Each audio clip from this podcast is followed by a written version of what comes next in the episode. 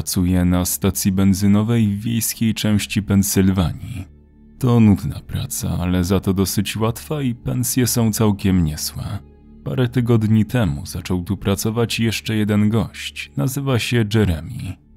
Jeremy to dosyć dziwny facet. Ma około 25-26 lat i prawie w ogóle się nie odzywa. Za to ma najbardziej przerażający śmiech, jaki kiedykolwiek słyszałem. Zauważył to też mój szef, ale nigdy nie mieliśmy z tego powodu problemów, więc nie ma potrzeby w to specjalnie ingerować. Klienci nigdy nie narzekali na Jeremiego, zawsze wykonywał swoją pracę całkiem dobrze. Przynajmniej do czasu, gdy kilka tygodni temu towary zaczęły znikać. Kradzież towaru przez pracowników może być sporym problemem dla tak małego biznesu jak nasza stacja. Zwłaszcza, że na zmianie pracuje tylko jedna osoba naraz. Jakieś dwa tygodnie temu mój szef zaczął zauważać, że nasz zapas oleju napędowego kurczy się w dziwnie szybkim tempie. Na początku znikało tylko kilka opakowań naraz, potem całe kartony i półki z magazynu. Niedługo potem całe dostawy znikały następnego dnia po wypakowaniu, zawsze bezpośrednio po zmianie Jeremiego. Szef sprawdzał nagrania z kamer monitoringu po każdej przepracowanej przez niego nocy, ale nigdy nie złapał go na gorącym uczynku. Jeremy zamykał stację po swojej zmianie, następnego dnia oleju po prostu nie było. Szef zazwyczaj brał taśmy z monitoringu do domu i tam je przeglądał, ale zeszłej nocy jego syn miał mecz w baseball, więc poprosił, żebym ja przejrzał je za niego. Zaoferował mi, że podsunie mi za to kopertę z zapłatą za nadgodzinę, więc zgodziłem się bez wahania. Na stacji były trzy kamery. Dostałem więc trzy taśmy do przejrzenia. Domyślałem się, że chwilę mi to zajmie, ale naprawdę potrzebowałem tych pieniędzy.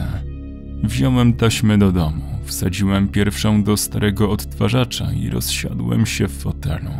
Taśmy były sprzed dwóch dni, z ostatniej zmiany Jeremiego. Facet zaczął pracę punktualnie o czwartej. Na początku wszystko wydawało się być w porządku. Policzył pieniądze z szuflady, zamienił się z dziewczyną, która kończyła wtedy zmianę i czekał na pierwszego klienta.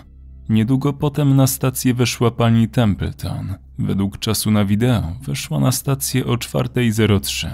Pani Templeton była stałą klientką naszej stacji. Wzięła gazetę i papierosy, po czym zapłaciła dwudziestką. Nic nadzwyczajnego. Następnym klientem był miejscowy facet Ron. Zawsze przyjeżdżał na stację motocyklem, zazwyczaj co kilka dni. Napełnił bak, wziął trochę suszonej wołowiny, zapłacił kartą i wyszedł. Następny był jakiś gość w kowbojskim kapeluszu. Nigdy przedtem go nie widziałem, ale na stacji codziennie starzają się przyjazdowi klienci. Ten kupił paliwo za 40 dolców, zapłacił setką i odjechał. Przeciągnąłem się w fotelu. Szczerze mówiąc, jedyną nudniejszą czynnością od pracy na tej stacji jest oglądanie, jak ktoś inny tam pracuje.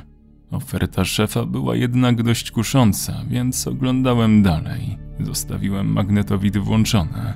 Wszystko wydawało się być w porządku.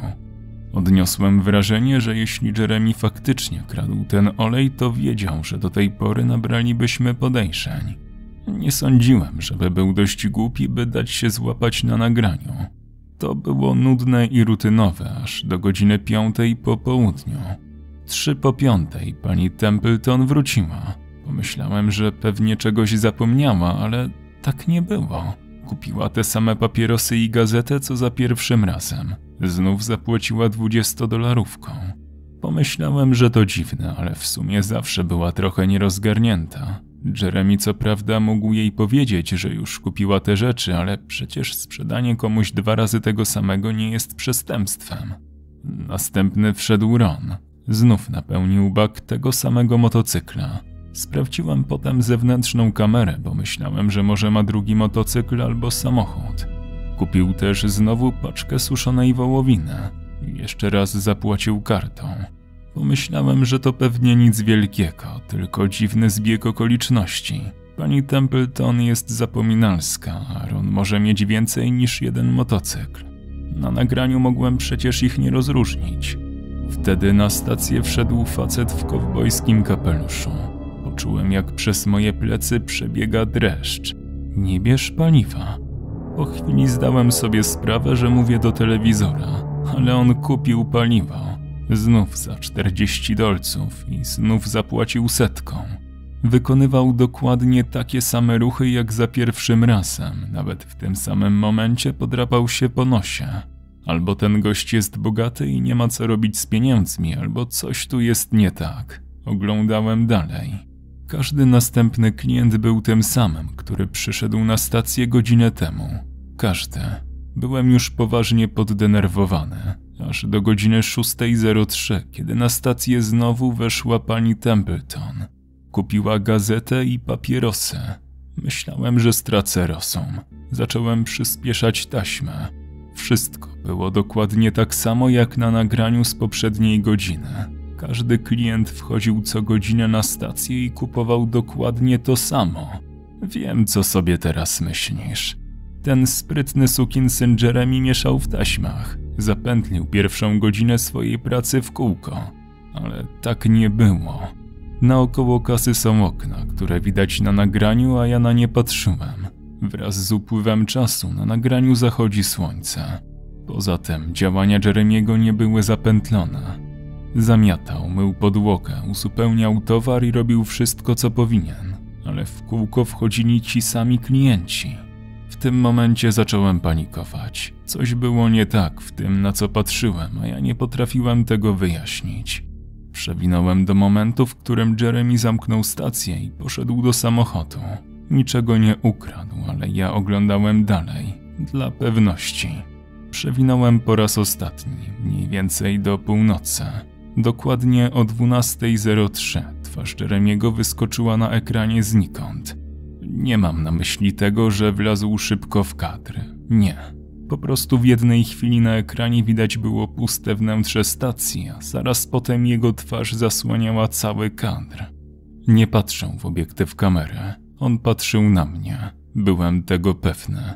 Krzyknąłem i zacząłem szukać ręką pilota. Do czasu, gdy go znalazłem, twarzy na ekranie już nie było.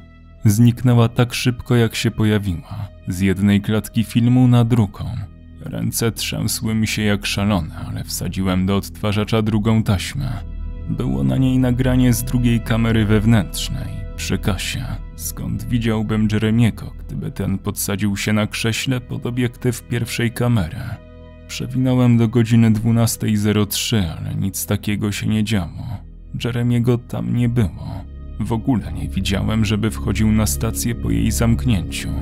To było dokładnie tak, jakby go tam po prostu nie było. Jeremy nie znał kodu bezpieczeństwa, a tamtej nocy nie rozległ się na stacji żaden alarm. Zobaczyłem jednak coś innego. O godzinie 12.03 olej napędowy zniknął z półek stacji. Wszystkie pojemniki. Tak jak twarz Jeremiego. Olej był, a ułamek sekundy później już go nie było. Wtedy wyłączyłem odtwarzanie i poszedłem do łóżka.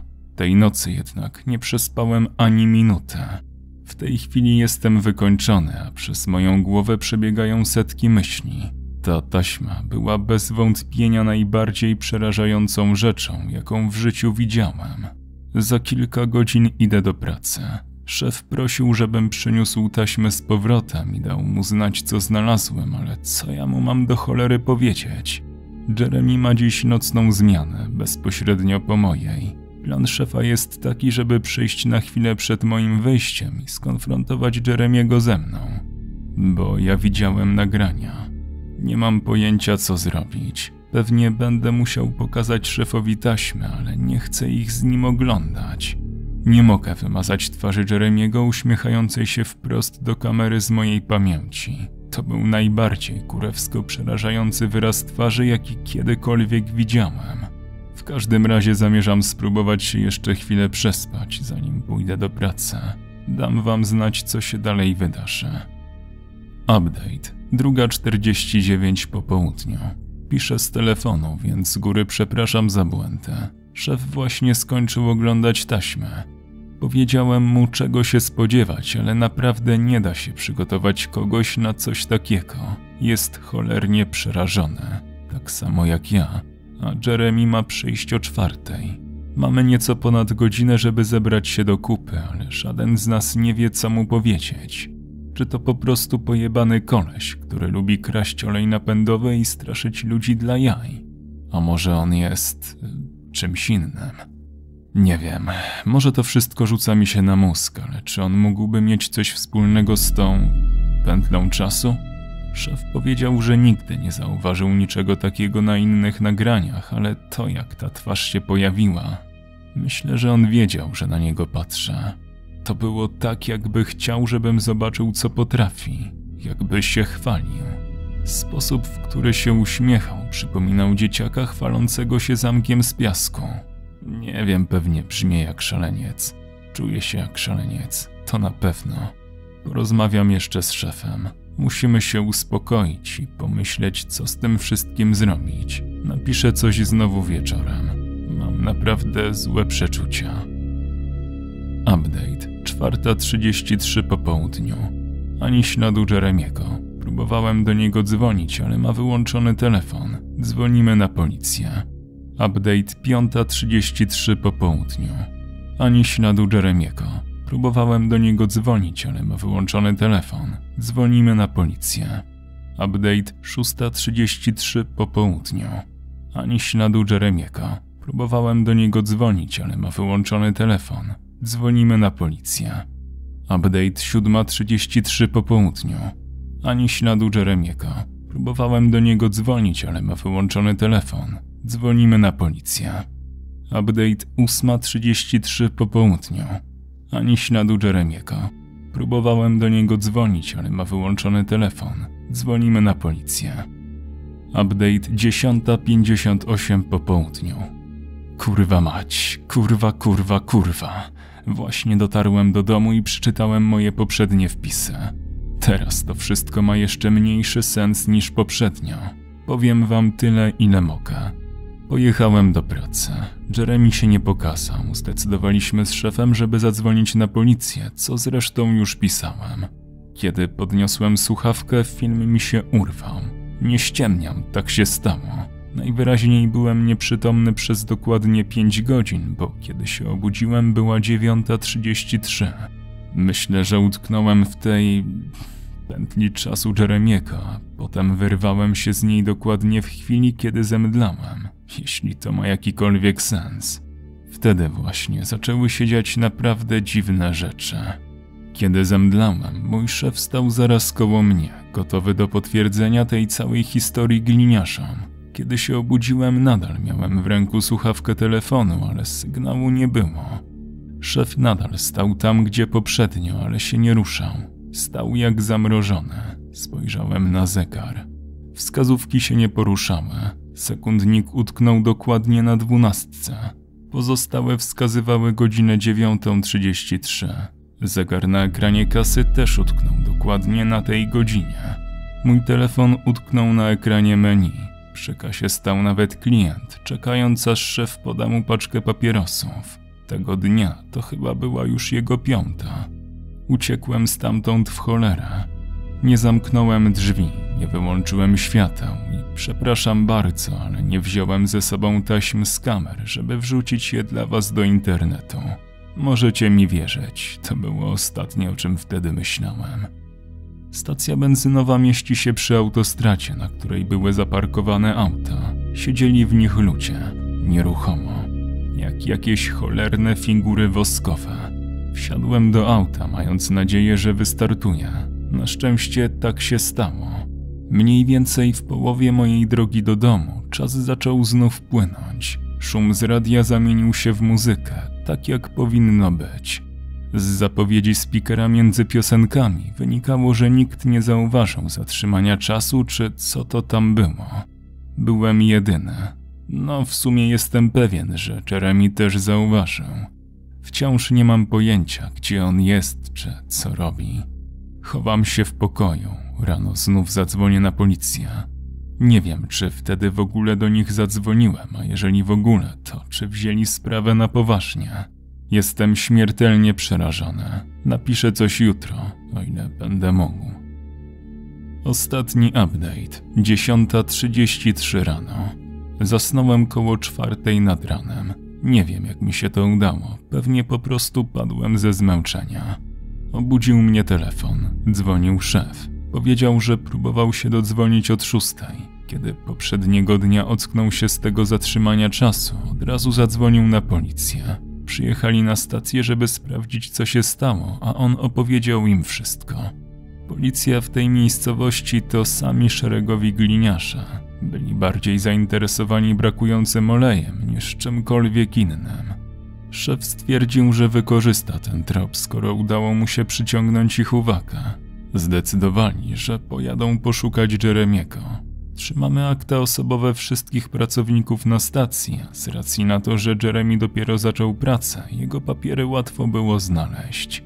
Sprawdzili jego adres i pojechali do jego domu. Nie uwierzycie w to, co znaleźli. Pod adresem, który Jeremy podał do akt, mieściła się pusta działka, albo przynajmniej teraz się mieści. Kiedyś był tam dom, ale spalił się w 1993. Nasze miasteczko jest dość małe, więc wszyscy dobrze pamiętali ten pożar. Kiedy się wydarzył, w tym domu mieszkała czteroosobowa rodzina. Według plotek mieli też syna odludka. Rodzice konsekwentnie odmawiali opowiadania o nim. Nie wiem, czy to do końca prawda. Wiem za to, że po dochodzeniu ubezpieczeniowym pożar został uznany za spowodowany przez podpalenie. Cały dom został oblany benzyną i podpalony koktajlem Mołotowa. Wszyscy lokatorzy spali, kiedy to się stało. Nikt nie przeszył. Nigdy nie złapali gościa, który to zrobił. Chodzą plotki, że kiedy próbowali skontaktować się z synem, to nikt nie mógł go odnaleźć. W każdym razie, kiedy szef zadzwonił i mi o tym opowiedział, mocno mnie to wystraszyło. Potem kazał mi przyjść na stację. Oszalałeś? Zapytałem, ale zapewnił mnie, że jest z nim policja. Potem walnął wiadomością z grubej rury. FBI przyjechało do miasteczka i chcieli się ze mną skontaktować, więc równie dobrze mogliśmy porozmawiać na stacji. Była 7.15 i szczerze mówiąc chciałem po prostu iść się przespać, ale uznałem, że i tak pewnie długo nie zasnę, więc poszedłem. Na stacji powitało mnie czterech facetów w garniturach. Poprosili, żebym usiadł. Opowiedziałem im wszystko dwa albo trzy razy, aż wyciągnęli ode mnie wszystkie szczegóły. Powiedziałem im o Jeremim, taśmach ostatniej nocy na stacji. O wszystkim. Kiedy skończyłem, jeden z mężczyzn powiedział do drugiego: Chryste, mamy tu następnego z nich. Potem kazali mi podpisać stertę papierów, mówiących o tym, że nie wolno mi nikomu powiedzieć, co się stało, więc nie mogę napisać dużo więcej. Nie wiem, może w ogóle mam prawo, pisząc to, co już napisałem. Teraz jestem w domu. Nie wiem za bardzo, co ze sobą zrobić. Słowa tego agenta na stacji, kiedy opowiedziałem im tę historię, długo ich nie zapomnę. Tak czy inaczej muszę już lecieć. Mam dziś parę spraw do załatwienia, potem muszę jechać na stację odebrać taśmę. Mój szef i ja podejrzewamy, że ten nowy gość Jeremy, totalny dziwak, kradnie olej napędowy, więc muszę przejrzeć nagrania z kamer. Mam lepsze zajęcia, ale szef zaoferował mi za to trochę kasy ekstra. To naprawdę mi się przyda. Pewnie po prostu przejrzę taśmę, złapię go na gorącym uczynku i tyle. Tytuł oryginalny The Strangest Security Tape I've Ever Seen Napisany przez Power Hawk Mesh z Reddit No Sleep Tłumaczenie Scary Guy Czytam Faderotes Osoby wspierające powstawanie nowych treści to Kalusia, Syrenka Ladacznica, Brutal Drop, Sebastian Król, Gregorikos, Lucky Guzi, Mateusz Z, Fra Martin, Wiktor Walczak, Bartosz Chwalisz, Bartek Koziara, Ewa Obersik, Alastor, Wojti 262, Milki Rainbow, Magdalena H, Ai Muffin, Gons, Małgorzata Pac, Near Death, Anna Rachuba, Tomasz Kowalewski, Krzysztof Kozak-Ślęzak oraz Robert Siwek. Do usłyszenia.